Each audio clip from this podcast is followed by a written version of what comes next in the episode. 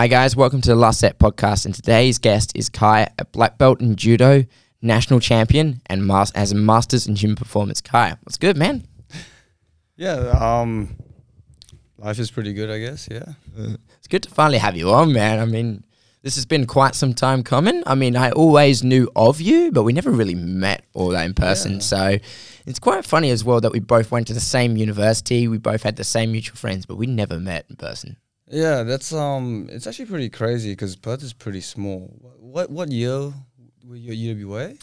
I graduated in high school in 2016. I was there from 2017 to 2021. Yeah. Oh, that makes sense. I, I graduated 2017, so I How old are you? 26. Oh, okay. Yeah. I did not know that. I thought you we were the same age and all that. But No, yeah, go on. I'm, I'm uh yeah. Some I get like people at the gym. A lot of the people at the gym think I'm like 18 or something, and then I'm like, I guess that's good. But when it comes to professional life, I'm people are just like, why is this kid talking to me? but it's um. Sorry, where were we just before?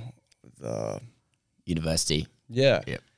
Yeah, because I I took a gap year after first year uni. I went to Japan for one year to just train full time. Really? Yeah, and then I came back, and then I changed from chem to physiology and ex phys, and then yeah, graduated 2017. I should have graduated 2016, but I forgot to register for my graduation Wow. because I'm very smart.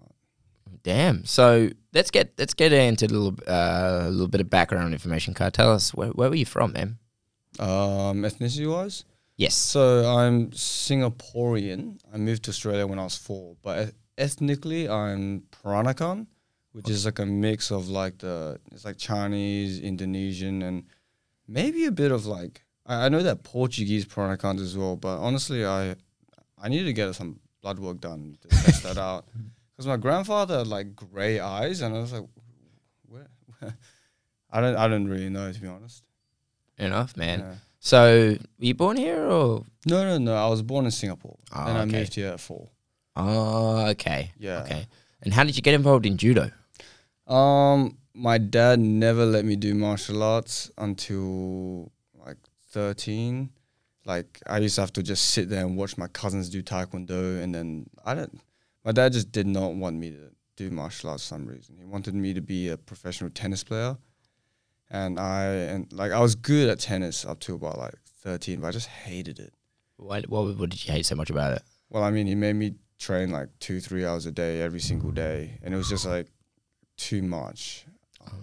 So I just, yeah, I had no autonomy, and judo was the only thing I got to choose. Okay.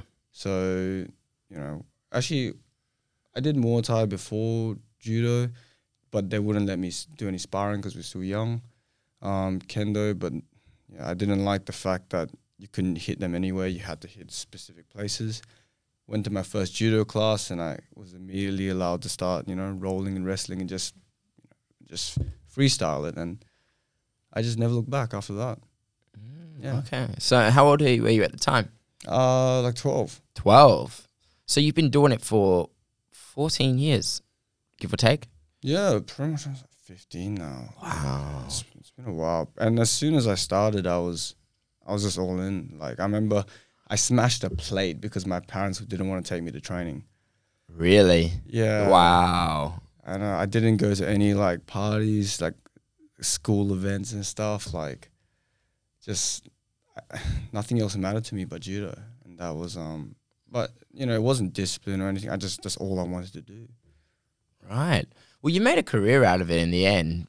It's taken you some places. And when you told me you'd been to judo, so you've been to Japan, you know, been around the world, been competing and all. But I got to ask, man, because you're a black belt in judo, and I take a lot of fascination towards judo because it was something that my dad did as well for a long time, which, by the way, who you know, uh, it's pretty, which is actually pretty funny.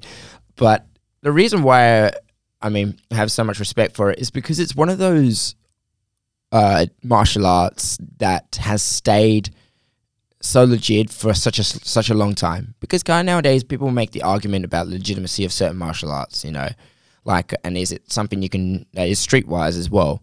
Judo, I would say, is definitely one of those martial arts that has just upheld its legitimacy over time, and also it's very good for self defense in general. Yeah, it's um. That's the thing. It's like saying an engineer is an engineer. You have the top quality engineers, and you know people just a degree, but they don't really know what they're doing.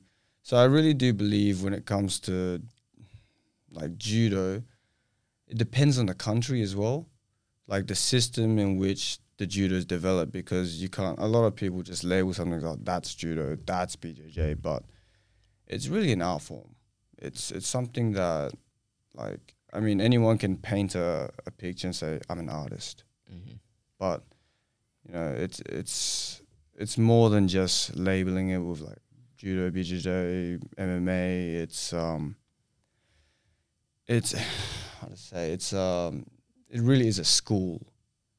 That's how I view it. Is um and the legitimacy aspect I do believe comes from the just the the culture. And I guess the few things that there's universal in judo is just the concept of respect.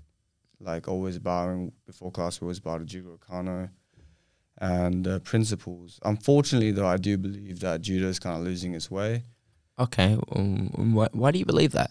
Well, there's actually two founding principles for judo. Everyone knows them. Even like most of the black belts, like the ones who've been doing judo their whole life, they only know of like you know, um, minimum effort, maximum efficiency, Okay, and they think that's judo. Okay, But there's another one which is pro- more important, and that's jita kyoei, and that's mutual prosperity. is sorry was that Japanese meaning mutual prosperity? Mm. Oh, okay, So it basically just means win-win situations. So it's about so when you work with your partner, it's not like I'm gonna win and you're gonna lose. It's we're both here to learn and to like you know it's a win-win. We both get something out of this, and that's the principle in which judo should be about. And many people here because when things get competitive, things get when money gets involved you know that kind of is is uh doesn't become a priority anymore. oh, okay.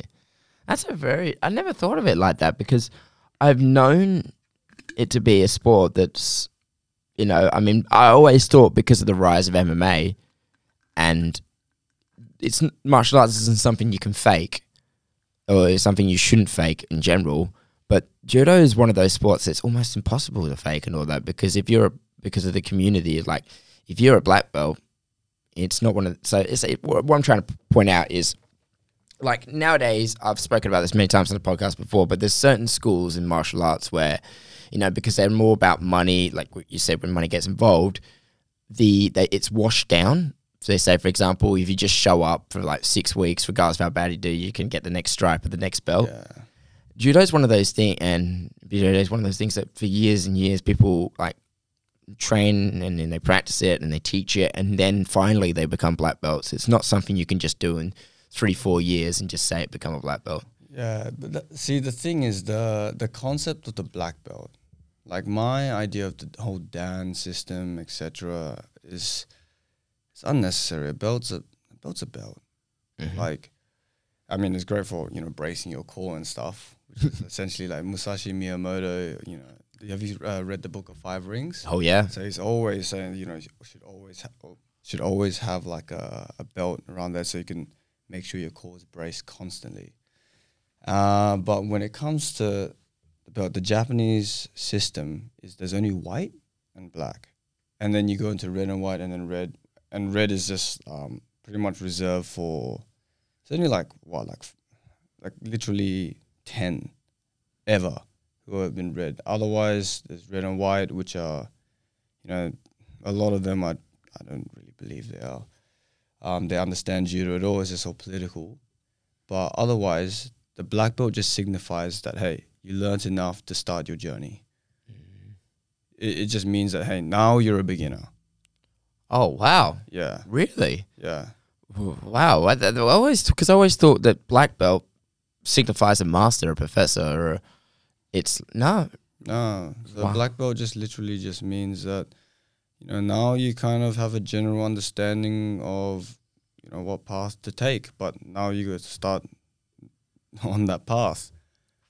Wow. And it's just like you see the path now. When you're white belt, you have no clue what's going on. When you get your black belt, it's like, ah, you see where you, what you have to do. Now you see the mountain that you've climbed. Wow, because that changes my perspective. Because I always thought it starts with day one. You know, I've always believed that. And not many people know this, to be honest. It's it's that's that's the thing with martial arts and uh, like the schools, is that because it comes down to money making and business, people, you know, they get people into like to keep doing judo because there's progressions. It's like okay, you earn your yellow belt, then orange, you know, green, blue, brown, black, and then people view that as achievements, but they don't fall in love with the process of it. Mm. You know, they're always looking for the the next color, the next belt, the next achievement. But and you know, this is just basic sports psychology. The process people who are process oriented always do better than those who are achievement oriented. Mm. And that's where I believe is also a flaw in like the kind of how society works. You know, everyone is always like, "Oh, I need to get this," and Once then I- I'm going to be happy. Yeah, I honestly believe the cr- I believe the exact same thing. I've always, not always, but recently up until this year, I've adopted the principle that happiness comes from growth, and it does. And I think it's not about. And what I mean by that is. Of course, it talks about not the end goal, but the process of it. And if you're just a little bit better than you were previously, that's when happiness comes from. But it also means it has to be something you have to be driven by something other than it's not material. So we take the process of the belts, like, okay, if I get a blue belt or whatever, or I get a black belt, you, I'm not then going to be happy because if you think that, that the happiness is an end goal, it's not. And so when people do these sorts of things, like when they talk about, oh, I'm going to get my next stripe and then I'm going to have your next belt, I'm going to be happy, I'm going to win the next championships, then I feel like there's if it's good to be goal orientated, but it's kind of in it for not the right reasons. Yeah, but um, it depends on I I do. So you do uh, Brazilian Jiu Jitsu, Yep, right? yep, yep. So I definitely believe that uh, Brazilian Jiu Jitsu black belt, like a real black belt, that's like a master. Yeah. So it's a different. So judo belt system is different than the BJJ ble- uh, belt system. I do believe the BJJ belt system is more stringent Mm-hmm. in like quality. Mm-hmm. So I to like I would say most black belts in the world in judo are perhaps maybe a blue belt level or um, blue or purple belt level in BJJ. I would agree. I mean, there are some, there are a lot of black belts in judo. Not a lot. There's a few I know worldwide, and their story was they were already a black belt in judo, and they transitioned to BJJ, and then they just went straight to blue or purple because a lot of the um, skills that you learn in judo do cross over. Mm. Mainly because the similarities between two sports is we both start standing up, and and that's a big one. But in BJJ, we have like pulling guard and getting on your back, which is not ideal if you're going up against a judo fighter and all that. And Yeah. that's the thing. So judo, uh, like as I said before, like the different schools. So the school that I was trained in in Japan, the philosophy was like, um, how no, let me just uh rephrase this. Um, okay, so judo, there's kosen judo, Okay. where groundwork was a major element Okay. but because of you know people kind of just uh they want to see showy throws and stuff so then it kind of transitioned to just stand people just do more stand up but like the school I was at in Japan we he- focus heavily on groundwork Wow. so it's a lot of groundwork, and the groundwork is brutal. Um, like the difference between BJJ and, and judo groundwork at the high levels is that you don't have a lot of time on the ground. You can't just chill, etc. So I'd say that the judo groundwork is a bit more realistic to combat because you know you can't just lie in the guard because you get punched. It has to be like if someone is like guarding their neck, you pretty much have to just shove your like fist through. Mm-hmm. But of course, in BJJ, like no, you you can uh, like crank on the jaw and stuff, which I love. I think that's very realistic, and it ma- it makes things more interesting. Mm-hmm.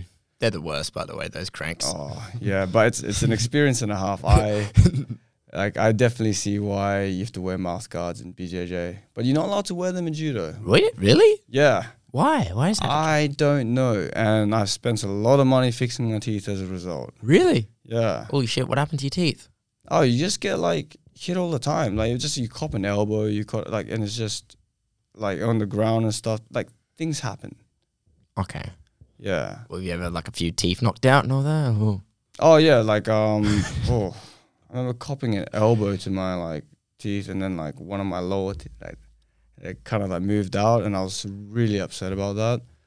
And uh, but uh, so I had to get like um, like a root canal, like a lot of chipped teeth fixed, just from just like small things. Something will happen, like someone will come up, just like sort of smash their head against you, and you're like, great, now I've um, now I need to go to the dentist again. If you don't mind me asking, man, like, what's we were talking about that before the podcast? You had like an elbow, two elbow replacements, and all that. Yeah. I mean, for someone such as yourself, and then you're telling me no mouth guards and teeth replaced, like, how how injury? How many injuries have you had, man? Oh, like so the I've like fractured every single thing in my body. I dislocated my right wrist. Um, I tore my AC joint in my shoulders. Uh, broke. I've torn my MCL, LCL. I think my PCL a little bit, but my LCLs, uh, ACLs are great. I think that's because I've been doing squats since I was uh, pretty much twelve. Just like bought a squat rack and just nothing else to do but just as grass squats. Wow. Uh, my pate- my left patella shattered in half, and um, I'm supposed to get surgery for that. But I think that because my legs are really strong, like I, I don't feel pain unless I get kicked in it. Wow. Which Your left patella is shattered. Yeah. What happened there? Um. I, I know. I'm quite, quite, um, quite aware that your knees do take a lot of beating in judo. Mm. And I know that uh, I've seen that from a few guys that I've spoken to. But how did you shatter your patella, man? Um. So the patella was actually, I do believe, it's from overtraining. Mm-hmm. Uh, because as we were speaking about earlier about the exercise addiction and the things like I I had a major anxiety taking a rest day when I was competing. Really? I'm on the same ground with you, man. It's My girlfriend tells me nowadays it's really hard for me just to get to take a rest day, and I'm just slowly but surely starting to learn that. Mm-hmm. Because do you? I mean, I'm asking this personally, but when you when you're on a rest day, right? Do you feel like it's so hard to mentally like tell yourself it's okay, it's okay, because you always see these other people around working, and you're in this idea like, oh well, if they're working and doing that, then I should be working too.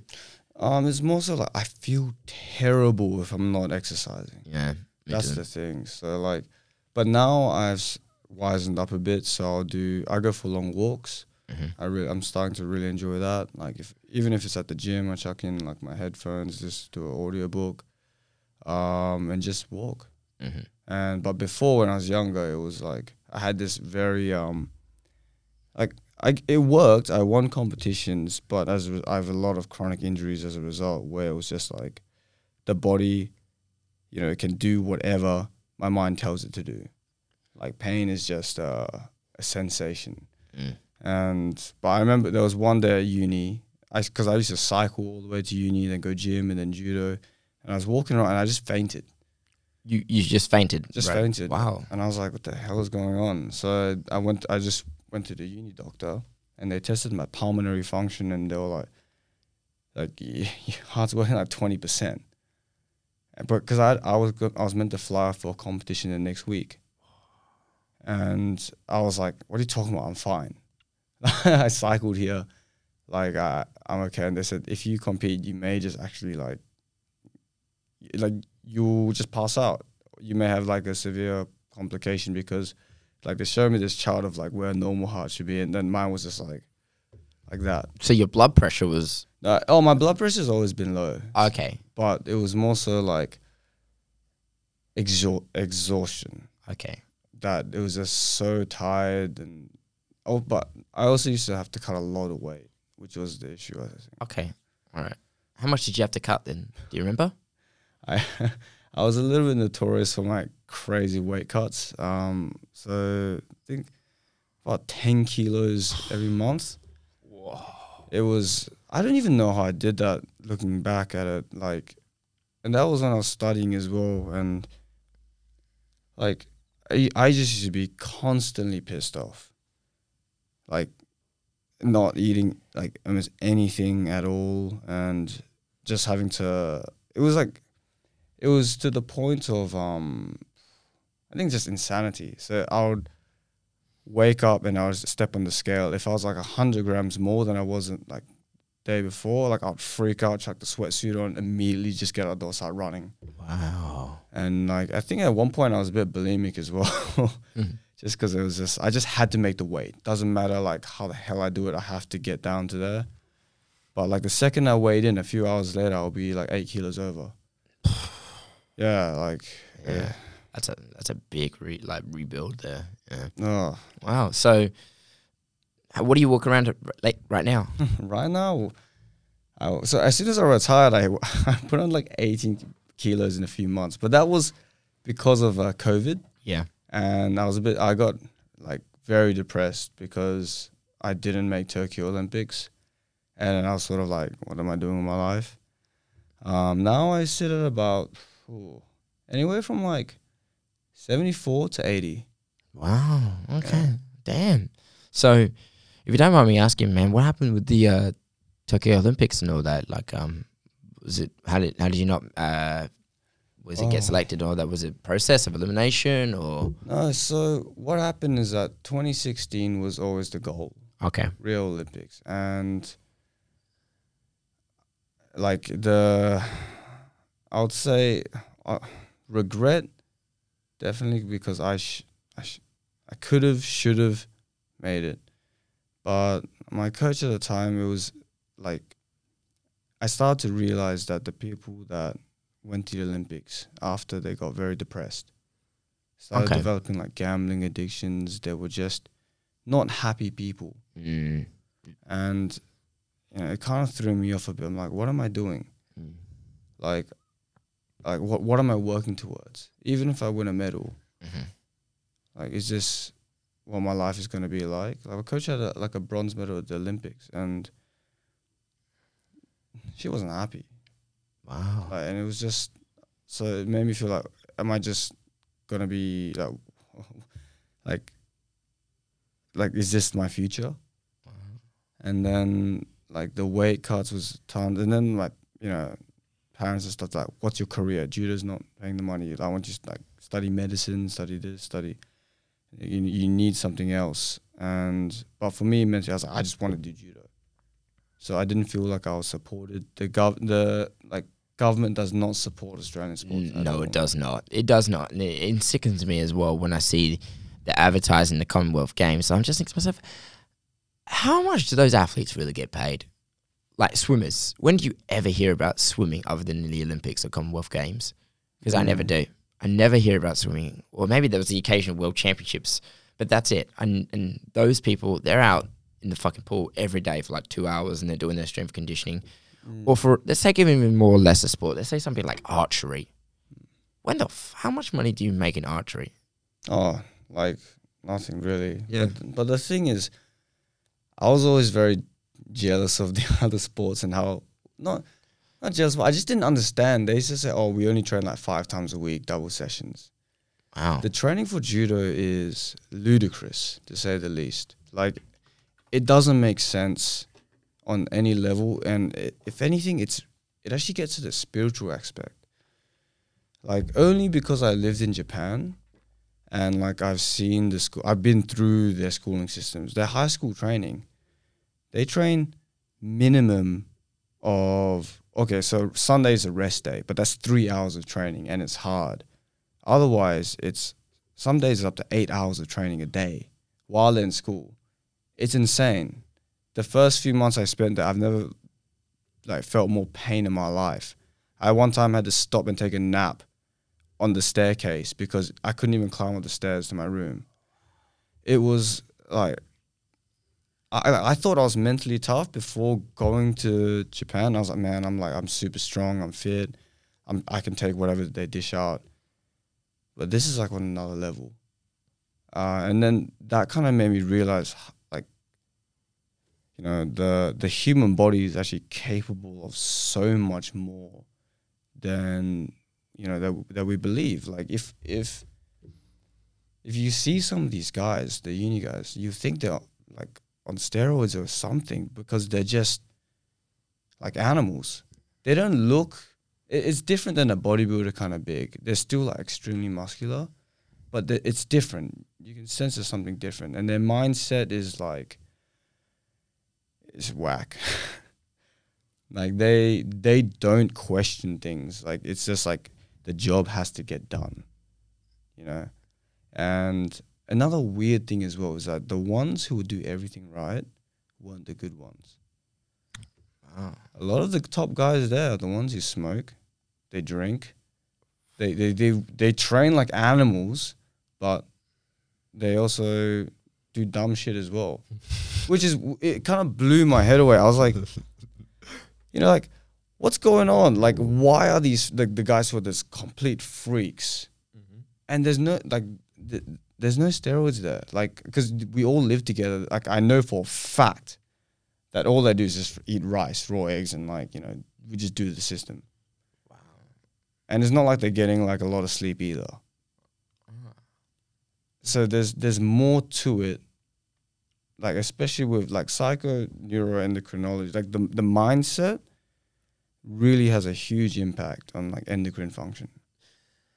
See, though, here's the thing, though, about Japanese culture that I've learned from people who are Japanese as well and from people who've experienced Japan. Their the problem is Western cultures as well. A lot of our Western cultures don't really have much of a warrior society. They don't have that warrior genes. You know what I mean? The Western men and all that. And mm. but if you look, there's there's argument there for some. For some. But if you go to a place like Japan or you go to a place like Iceland where they have that samurai, like Japan's got the samurai culture, and samurai culture is still prevalent and it's passed down from generation to generation. And, and it's the same in like Iceland as well, where they got all those Viking genes where they've just passed down from warriors to warriors. And I dare say it even s- as well with um, Samoan people as well, because they're warrior culture. And the problem is with English people, unless you're talking Middle East, uh, such as my pet people, my own, obviously, because I'm from England. If you want to talk warrior culture, you're talking medieval times for knights. That's probably as far as I can go back, or maybe like soldiers in World War Two. But the, situation with Japan is like, for them, what you see when we're talking about that's just everyday life to them because it's ingrained into their system from generation to generation. When for us, we're more like a working. Cu- well, I would say we're in a way a working culture, but you know, we wake up, we go to work, you know, we come home, see the wife, see the kids, and we just want to live in a happy family and a happy house and this is a Barbarian lifestyle. But with Japanese culture, they their culture is like they find peace in something so small and so easy, such as like ri- rice farming. And I had a buddy of mine talk to me about and why like Asian people are so fucking hardworking because it goes back to the rice farms where if you wanted to farm like potatoes or something like that, you can have like a day off or two days off and the, the, the potatoes will still be fine. But to farm rice, it's like you have to twist the vine every day, regardless, and it's such an art to it because if oh. there's too little water, then it wouldn't grow, or too much water, then it would grow, and they'd have to adapt comparing to if it was going to rain that day, and they would still be out of hills, non-stop twisting. And from the age of like, I think it's as young as six, they start learning. And if Wow. and if they didn't actually, yeah, no, I was blown away when I, I- heard this as well. I, I have no clue. I sh- I feel kind of embarrassed. I should know about that. That's okay. Well, because I didn't. I mean, I love too. I never knew that. But they talk about like it's every day, every day for mm. hours in the field, and they have to do it because if they don't do it, they can't eat. Yeah. And it's something so basic for them because, like, a, you know, and that's one of their main foods that they live off. Probably is their number one food that they live off. So when we talk about you know working for them, that was probably just like like a Tuesday for them, and I think it was they were maybe. I mean, genetics is definitely a factor Oh, but that, no, but they've had that ingrained work ethic from a very very that- young age. That's the thing. So the judo guys in Japan are kind of they're special, even by like Japanese. They're like you know you can spot one from a mile away. okay. It's um I wouldn't say it's genetics because a lot of the toughest guys I know on the judo scene as well are British, and they are just like like uh, my coaches and stuff. Um, we have one guy. Uh, his name is Frankie, and um, he had he was undergoing chemotherapy. He had had a hernia, and he, this is when he was like seventy five. and this guy is lethal, and he was just trying to fight me, and I'm like, Frankie, you you're literally going through chemo, you got a hernia, like, and you're just trying to bash me, and I'm like, and he's just, and the, but the thing is like his energy, he's so sharp, Wow. like I reckon he produces way more testosterone than like the kids these days. It's I, I definitely do believe it's the like I wouldn't say it's ge- of course generations is one thing, but epigenetics is something that can happen in one lifetime. Like my my grandmother actually thought I got plastic surgery after coming back from Japan. Really? Why did she think that? Param- like because she looked at my facial features and I looked nothing like the rest of my family, and also I, I got my fa- whole facial features changed. And I don't know if you watched Jordan Peterson, but he did this Oh. thing about uh. I'll tell you about. Sorry for interrupting you. I'm sorry to interrupt you there. good. But for Jordan Peterson, I'm so much of a fan of Jordan Peterson. I saw him last time when he came to Perth. Best 160 dollars I ever spent. yeah, that's I, I didn't even. Oh, I would spend a lot of money to see. I've watched all his lectures on Ah. YouTube. He's brilliant because guys like him, he's he's such a powerful thinker. But we got to understand when people quote Jordan Peterson, I'm and I got to understand that man got to where he was in life because he spent decades and decades. He's he's in his seventies, I think. Uh, and no, he's not that old. Hold on, let me just quickly Google that real quick. But he got to where he was because he wrote articles, he wrote papers, he written many books. He'd been a lecturer for years and years and years, and now only until now he got popular over years ago. Hold on, Yeah, but Uh, sorry, JP, if you're listening, man, I love you. Uh, yeah, big Jordan fan. Peterson, born 1962, so he's my math is terrible. Yeah, me too. I can't. I can barely count the plates at the gym. uh, but like he went through a hard life. He's 60. Sorry, he's 60. He's 60 years old. So he and, you know, when he wrote his first book, Maps of Meaning, it didn't really go anywhere. And it wasn't only until he wrote, when he tw- until then he criticized Article C16 in Canada and he wrote 12 Rules of Life. That's when he really blew up and all that. yeah. Yeah. So you, you were saying, what was your point you were trying to make? Oh, like he he speaks about like the like the facial features of people change after they go through hard experiences. I never, I never remember him doing that. Yeah, there's um. I mean, there's a lot of like. I when I say lectures, it's not like the short YouTube clips. I watch like like these like two hour long. Yeah, they're good. Yeah, Yeah. and then he, he's even got podcasts as well where he breaks down like this the biblical stories into the psychological meaning and stuff. I remember one time I was on a road trip and my friends like I told me I don't know if I can be friends with you anymore because you may like he wanted to listen to music and I was like I just want to listen to that. Um, it was like I remember the specific one is about Cain and Abel. Oh, that one's one of my favorites. Yeah. It was um, and that really opened my mind to like because I used to go to my parents like very Christian, and I used to just not resonate with what the pastor was saying at all. But when he broke down the stories about of the Bible, and it's like Adam and Eve and the shame, you know, like they they were kicked out of the Garden of Eden once they ate the fruit and were able to, they realized that they were naked and they f- felt shame, and it's kind of the same thing in today's society as well. Like, you know, when we feel shame about something, that's when shit hits the fan. We start getting insecure. And so going back to the point about the the facial features and genetics is that anyone is capable of change. Mm. Anyone is capable of, you know, being the per- like you know at that this highest echelons. Like Jordan Peterson was like he was an alcoholic. He wasn't big when he was growing up. He used to smoke a ton. Mm. And then, you know, like it's because of his life experience and going through all that shit. Mm. He and then in combination with his academic studies, that's why he's able to communicate to all the young men in need of help because he's been there. I yeah, correct. I also believe it's because of the way that society has treated men up to this point. I'm not saying look. There- There's one thing I don't want to get too political because this is not the kind of podcast to do it, and we're not the kind of people to talk about it. But I've never been the idea that men and women could ever be equal. I'm sorry, we've just gone through too many different problems for too long. We're too biologically and psychologically different. So don't ever. I never believe that men and women will ever be truly one hundred percent equal. I just don't believe it can happen because of the way that human human nature, sorry, way that human evolution has got up to this point. Yeah. So I also believe that nowadays that also men are becoming not not mo- most men because I do believe it's on the rise again. But have you ever heard of the the cycle of you know hard times, strength, strong men, strong men increase? Yeah. yeah, that that cycle we hear so much of these. So I've written that on my uh, bathroom mirror. awesome. I believe we're coming out of a hard time, sorry, a hard times, or we're in a hard times right now, and strong men are emerging because never there's now there's never been more of a need for masculinity, and masculinity has never been more criticized or defined, and the idea of what it is to be a man has never been more defined or argued ever. And I feel like Jordan Peterson, he's just like the tip of the iceberg of what, let's say, strong men, not good men, because there's a difference between a good man and being good at being a man. If I was to quote Stefanario, but to be good at being a man, people like that definitely turn to um, what's it called, Jordan Peterson for advice because he gives you that guidance of, at least a set way to run your life and all that. Yeah. Yeah. But the the thing is, you know, is nature's kind of like simple in some aspects. Monkey see, monkey do. Yeah.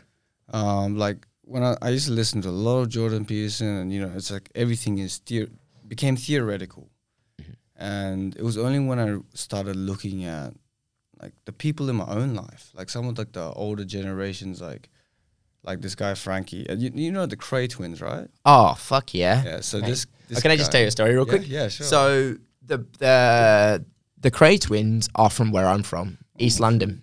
Yeah, East London boys. So uh, the Kray twins, they grew up in East London end, and they were like, if anyone doesn't know, Google it. Go watch Legend. It's one of the best Tom Hardy movies ever. Don't at me. Um, but you know that um, that place where um, Ronnie Kray shot Georgie Cornell, Yeah. the uh, the blind beggar.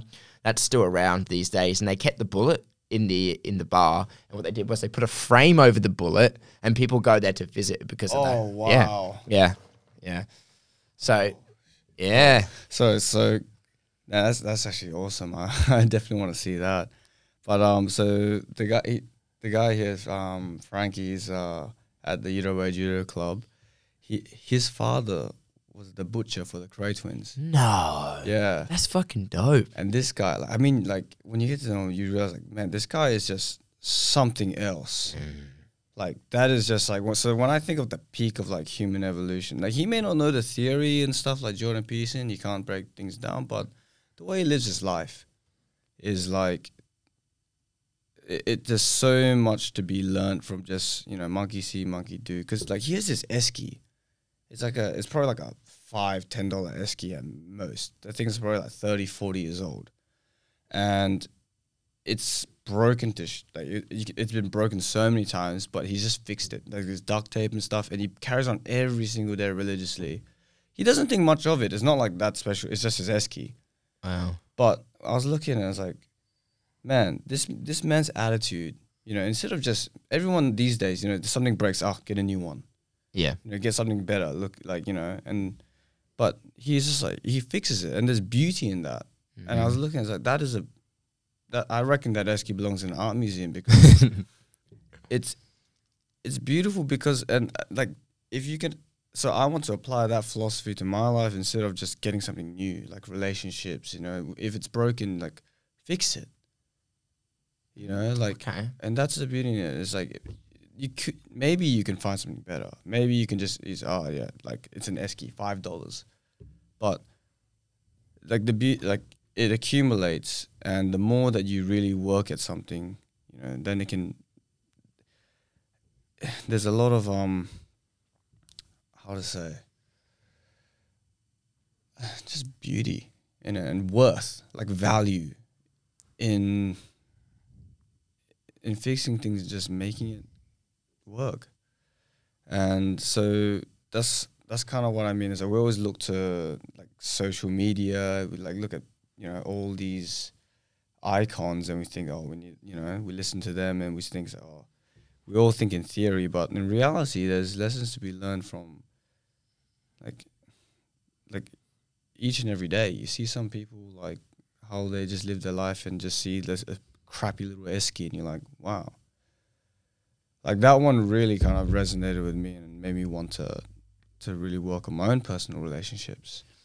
I actually want to add on that. So, let's say I, I, I knew a guy, I don't want to name him, but he's been around the world, right? He's, you know, he was a single guy. He went traveling for about three years and he went and he, he, um, he, he went to all these different countries and he was a playboy, so he was banging chicks in fucking every country. And he would stay there one lover for three months, and then as soon as he'd leave the next country, he'd go to the next lover, and he'd experience different cultures, and he'd experience so much, right? But then he found it in the end, it was absolutely pointless. And I asked him, why the hell did you do that? I mean, because so many people, young people like us, we want to travel, we want to go see the world. He said, there's nothing wrong with seeing the world. But he looked at me, and then this was the most important thing I ever heard, and this was what made me want to quit stripping as well. Uh, he said to me, Joe, absolute freedom on its own means nothing. Happiness doesn't come from just a new experience after the other. Happiness comes from sticking to one place for so long and making a growth out of it. So instead of, he said to me, so instead of just wanting to go see the world, how can you make the situation which you're in better? I definitely resonate with that Yeah. a lot. And like actually it's funny you said the stripping. I, I want that I I wanted to do to do some stripping because it seemed like fun. I've never done it before, but yeah. yeah, I was like really. Uh, someone offered me a, a job for the other like a few months ago, and I was like, hell yes. but uh, it didn't go through apparently because it's like um not a really busy period. yeah. But um, and yeah, because I I did go through a bit of uh like my my uh, slut days as well, and uh, I was a, when I was young, I was a bit of a slut. Um, and uh, But you need to experience that though. Like it's just it's well the thing is like everyone goes for it. Like I definitely went for it myself, but if I ever look back at it, it was the most I'm not saying it's pointless, but it's pleasure is such a false god, man. We chase pleasure so much and when you don't you're gonna get more pleasure out of something that in the long term is more beneficial. Like I tell people with podcasts, like say for example this podcast, I've never made a fucking dime of this podcast. I've been doing it for over two years now. I've recorded over 130 episodes, you know, and it's I don't care about the number of views, the number of episodes. I care about the fact that I just get to fucking do it.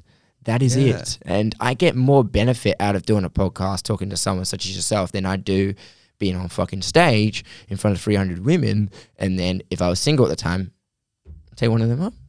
And then, uh, because you're never going to be satisfied if you're always looking for something in the moment. And, Yeah. and that's what pisses, and that's another thing that pisses me off about Western culture is that we feel like we've always got to be happy all the time. Mm, I don't think that's that's That's the yeah, that's a lie. Like Yeah. pain and pleasure is definitely a thing. Like one thing I believe that all men should do, or just anyone in general, like go like cut some weight. Don't drink water for a few days, hmm and then see how sweet that first drip of water would taste. Like I remember when I used to like cut. I didn't care about food anymore. Yeah. Like I didn't give a shit about food. Like I could hearing this a drip of water would just like drive me insane. And like so people think this oh I need more and more and more. It's like no, you just need less. Exactly. And when you when you don't have something, like and then when you finally like and you you know, you have to work to it. If you have to walk freaking ten kilometers for some water, you're gonna appreciate the shit out of that water. Yeah.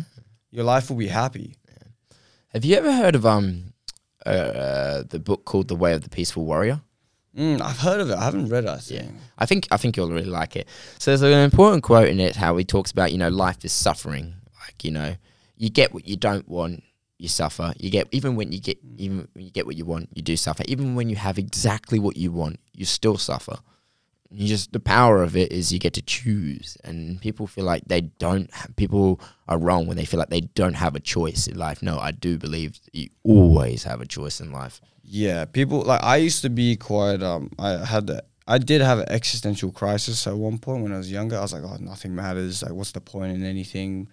But then you know, it's just the perspective. It's like you know, there's no nothing matters.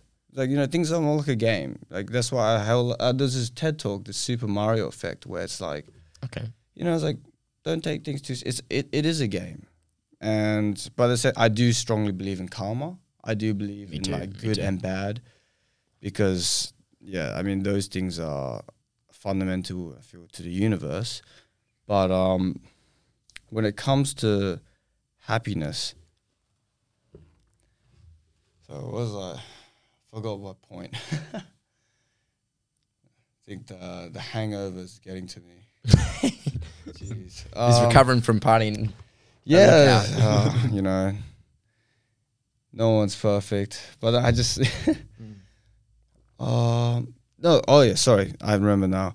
So this year, because when I was young, I used to believe in just not expressing emotion. I just, I was always like poker face. I would never smile. I refused to smile for photos, etc. Like, Really? yeah, I just did not want to smile. I just never I would always have this blank face. People would say I'm just constantly looked angry, and like, and the thing is, I I never did feel emotion. I was numb all the time. Okay. Like even if I won competitions, like there wasn't happiness. It was just like I was like, oh, sweet, like relief. Okay. Do, if you don't mind me asking, Kai, do you consider yourself maybe a little bit to be a nihilist? Mm, like, how would you define nihilism? A nihilist is someone who believes that there's not really any meaning to life and doesn't really hold much to moral. Mm, that's the, that's I'll, the I'll, thing. gi- I'll give you the actual dictionary. Um, No, no, no. I, like that's okay. Um, so that's why it's it's a it's a double paradox. Yeah, correct. So, nihilism is the rejection of religious and moral principles and the belief that life is meaningless. Meaning philosophy is the belief that nothing is a world had a, nothing in the world has a real experience. yeah, but it's you know that's it, it is a double paradox because it's me. The meaning of life is that it's meaningless, and the thing is, it's reality. Like uh, Ma- quoting Marcus Aurelius, you know, Oh, okay. uh, like life is opinion and the universe is change. The life is opinion. Life is opinion. universe is change. Nice. You know, I've read Meditations. I've never heard that quote before. That's new. Yeah, I, I love this quote because it's so true. Like, even your own life, it's your own life is literally, and the way you view yourself is just your opinion of yourself. Mm. You know, and this is something that I struggled with, like with my relationships of like, um, like I I didn't believe, I always I believe that there was some sort of ulterior motive because, you know, my partner at the time had a different opinion of me, like a much better opinion of me than I had of myself, and I was just like, this doesn't make any sense. Okay. You know, because I was just like, I don't view myself anywhere close to like. So I was like, either you, in my head, I was like, either you're stupid or you want something from me. Okay. But now, like looking, now that I realize, like, hey, it's like, I just had a, you know, a bad opinion of myself because I, I, I felt like a lot of shame for missing the Olympics. I was like, I'm nowhere near where I thought I needed to be, and etc. But like this year, after leaving judo and actually finding myself outside of a sport, a game that I was good at, and whereas I stayed in the sport because I was good at it, and that's because I was comfortable at it, and I thought was like, oh man, I'm so tough, I'm disciplined, like, you know, I train every day. But then I was like, no, I was actually a pussy because I didn't explore anything outside of that. I felt safe there, and leaving that, I wouldn't say I. I would say I'm the happiest I've ever been, but also the most like emotional I've ever been as well. Like the, but it's good because like I, I feel the strongest I've ever been as a result because I'm not ignoring the pain. I'm not trying to find ways to, you know, just to like I guess like suppress it, but I'm dealing with it even though it freaking sucks. And I do believe that a lot of the young guys these days, you know, they'll rather they'll quickly pull out their phone just to avoid anything uncomfortable. And and it's it, it does really bother me because I see it every single day. I personally believe like um because of this, you know, and I believe you're right. You know, I 100. percent This is like a walking dopamine drip. You know what I mean? If I'm if I'm down, I can go on this and it will be corrected. If I'm lonely, I'll go on this and it's corrected. And the biggest thing that's also uh, scares me these days is is what's actually like um, robbing men and you know making them feel unhappy and all that is actually pornography.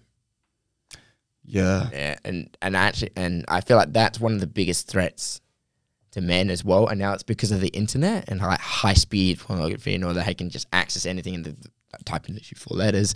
I feel like that's really what's robbing men a lot of their pleasure. Oh and yeah. so of ha- happiness because it's just constant pleasure and just right there.